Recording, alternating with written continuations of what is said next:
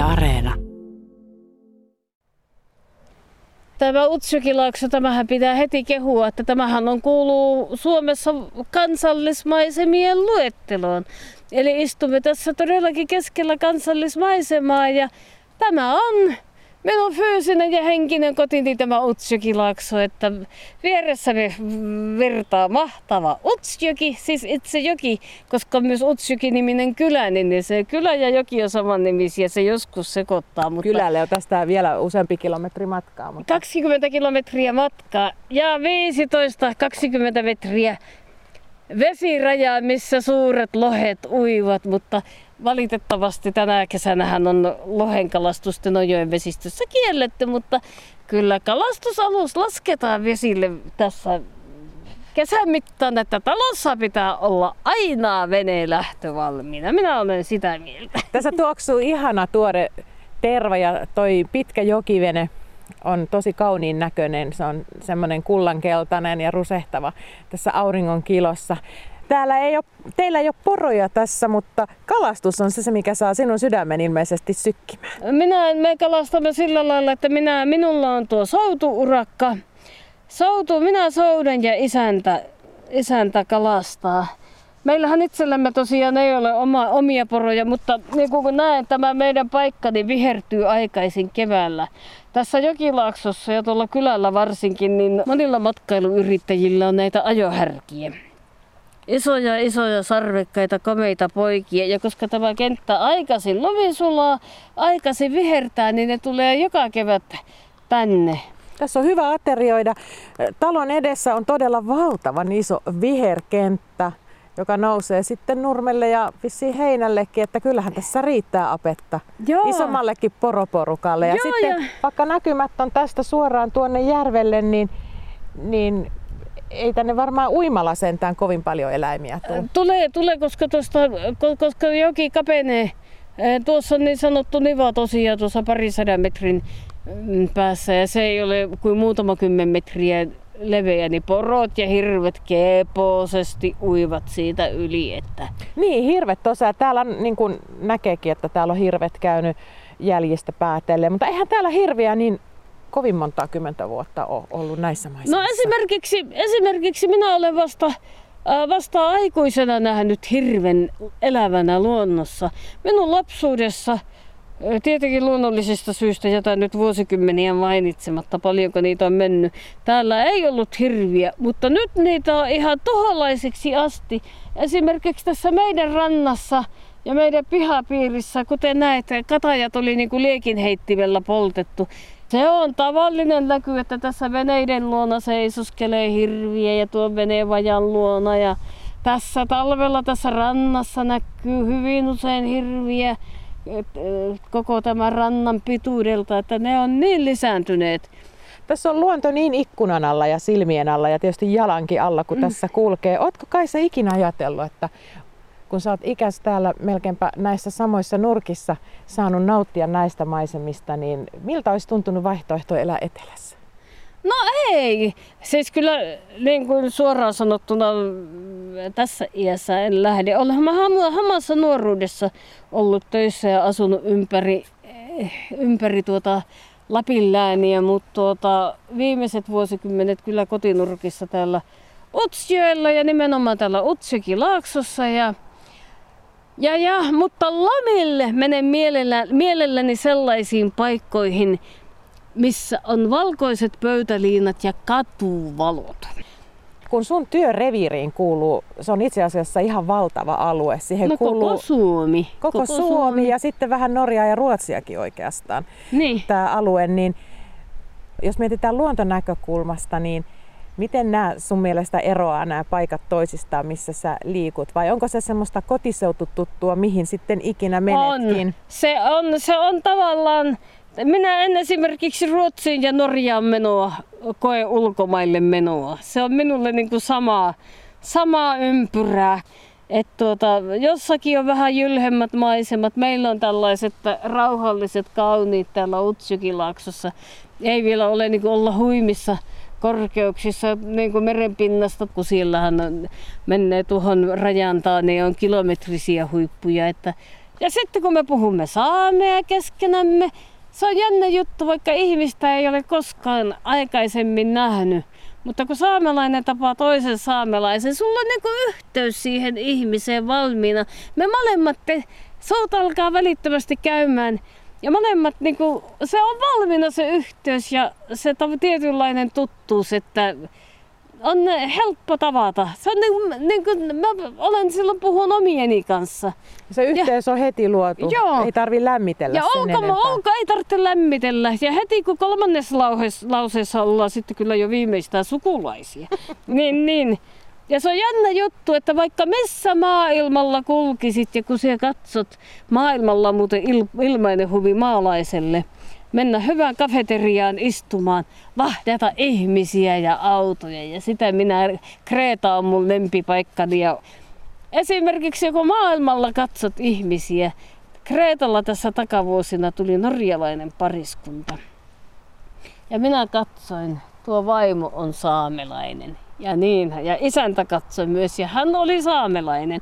No sitten kun saamelaiset naiset pääsee vauhtiin, sinähän tiedät, sen jälkeen miesten ei tarvitse ajatella eikä puhua itse mitään, että se hoidetaan heidän puolestaan. Minä olen suomalaisille työkaveri pojillekin neuvonut, että minä saamelaisen tytön kanssa naimisiin. Sen jälkeen sinä tarvitse ajatella etkä puhua itse mitään. Asiat hoidetaan puolestasi asiasta hyppäsin jo tuhannenten, mutta näin on hirvittävä hiljaa, hiljaista, että yleensä linnut laulaa. Paitsi tuossa oli Järri Peppo, kun mä astuin autosta Joo. ulos, että ne nyt on niin. joka puolella. Onko sulla joku semmoinen sielunlintu, joka kuuluu esimerkiksi just tänne Utsjokilaaksoon erityisesti? No minun sielunlintuni on kuule vanha kotka. Tässä, tässä tuota, tuota, sattuu olemaan niin, että minä olen yleensä meidän työyhteisömme vanheni ja nämä nuoremmat toimittajat ovat antaneet minulle ammoin jo nuoremmat naisnotoimittajat nimeksi Vanha Kotka. Ja se ei ole pilkkanimi, vaan se on kunnioittava nimi. Vanha Kotka on viisas ja vahva ja lentää korkealta ja kovaa. Ja vanhan Kotkan siipien alla pienempien lintujen on hyvä kuule pysytellä turvassa, niin, niin Vanha kotka on minun sielun lintu. Mitä se on saameksi? Käskin. Ja sitten tässä täytyy saamen ja suomen kielen, tai siis sanojen samankaltaisuudesta kertoa, kertoa tuota semmonen asia. Kotka on saameksi käskin ja muurahainen on saameksi kotka. Siis kotka, mutta tämä on niinku kotka. Siis sä kuulet, se on, se on vähän niin kuin Joo. kovemmin sanottu. Ja minä sitten se saamesta taas kätevästi, kätevästi tuota käännän suomeksi. Ja kerran minä rapulla huiskin harjalla ja siinä oli ihmisiä ja minä sanoin, että pahuksen kotkalaiset, että tänne ei tarvitse tulla pyörimään. Ja ihmiset katsoi hulluna, että missä näkyy kotkalaiset. niin, ne on ne oli muurahaisia. se kuule se, se kotka tosiaan eli muurahainen on semmoinen, se roskaa pihaa ja alkaa lahottaa taloa ja paikkoja. Että sillä en kyllä odota heitä pihalle. Jos sielunlintu on kotka, niin mikä on sitten se semmoinen kasvi, mikä miellyttää eniten silmää? Minulla on useita, useita, useita lemppareita. Tuossa katsottiin, oli hirveän söpöjä noita lapinorvokkeja ja sinisiä suoorvokkeja. Mutta kyllä se on kuitenkin tämä Lapin maakuntakukka kullero. Ja kyllä se kullero on, kullero on minun sielun kukka ja kissankelloistahan minä tykkään. Mahdoton. Ja harsmista minä en valitettavasti tykkää yhtään. Arvaa miksi. Horsmat kukkii täällä tavallisesti vasta tulla heinäkuussa aletaan olla liki, liki niin kuin heinäkuun puolen paikkeilla. Horsma on täällä ensimmäinen syksyn airut.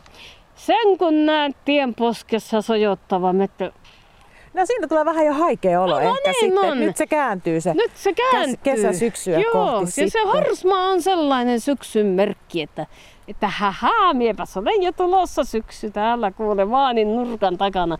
Mutta minun lempivuoden aikani on kuitenkin kaamos, koska kaamos on minusta kaunein vuoden aika. Kaamos on semmoinen aika, että ihminen saa vetää kuule rauhassa liikut alas. Ei tarvitse lähteä pihaa hinkuttamaan ja ruohokorsia keräämään eikä mitään puskia ratsaamaan.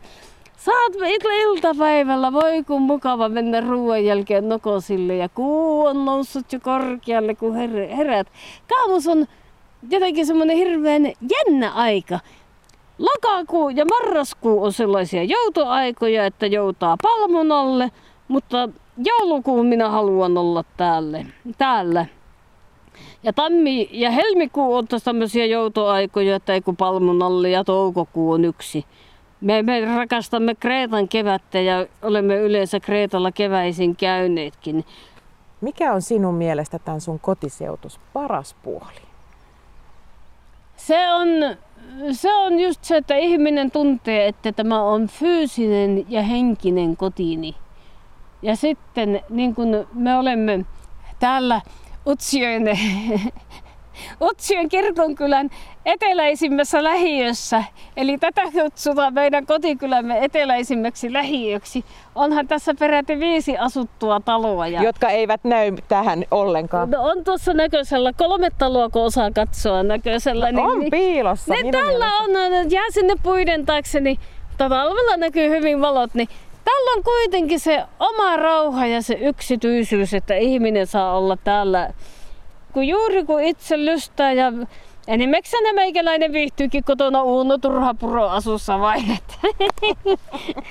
Ja kesäloma kun tulee Kaisa istuu kotirannassa Uuno Turha puro asussa koiransa kanssa, lirupojan kanssa. Että suuri poropaimen muuten jahtaa, ajattaa tässä kentällä myös yrittää niitä poroja paimentaa, mutta kun ne isot pojat ei häntä pelkää, ne lähinnä nauravat pikkupoika. Koira on pieni, mutta yritys on iso. Ja Egoki on kyllä joskus iso, mutta kyllä se on oppinut, että niiden isojen poikien kanssa on parasta joskus ottaa käpälää mäkiä, koska ne kun lähtee tulemaan kohti, niin vanhat isot vihaiset vaamit, eli äitiporot, naarasporot, ne kyllä, ne saattaa pikkukoira kuule päästää hengiltä. Ja mitäs toinen raukka, jolla Tuommoinen on etusormen vahvuinen senkär, selkärankas on yksi kopsaus. No tässä talon pohjoispuolella joen rannalla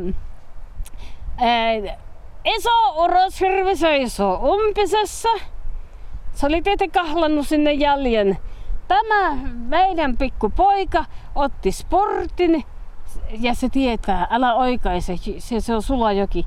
Sellan kautta yli ja sinne hirven jäljelle ja sitä hirveä haukkumaan. Ja minä näin, kun hirvi alkoi näin, korvat luimistui ja alkoi tälle etujaloilla niin kuin poljeskelemaan, että nyt on paikka herran tähen, jos tuo lyöpi. Ja sitten mamma, kun otti taas ovelta tämä hajaantukaa huudon, niin onneksi se hirvi lähti toiseen suuntaan ja tämä pikkukoira ei umpista päässyt niin vauhilla perään. Mutta niin tomerasti haukku hirven, että siinä olisi kuule mettämies kerennyt opettaa tämä hirven lentämään. oli onneksi onnellinen loppu tällä tarinalla. Oli, oli, mutta tässä, t- tässähän on justiinsa, kun asutaan pöndellä, niin täällähän sattuu ja tapahtuu just tänne. Yksi kevät tuossa noitten puiden takana, niin oli tuossa taas tullut hanhipariskunta hänhän kaveras niiden hanhien kanssa, metsähanhi pariskunta. Sen ruokkas mennä istumaan niiden hanhien tykö ja hanhet siinä vaan siis nyppiruohoa, ei ne hänestä välittänyt mitään. Niiden kanssa se oli niin kaveria, mutta poro ja hirvi. Se tajuaa, mikä se on. Hevosta se ei tunnista. Siltä puuttuu ne sarvet. Siltä puuttuu ne sarvet, joo. Kyllä me lirukassa sarvipäät tunnetaan. Tummemmat ja vaaleammat.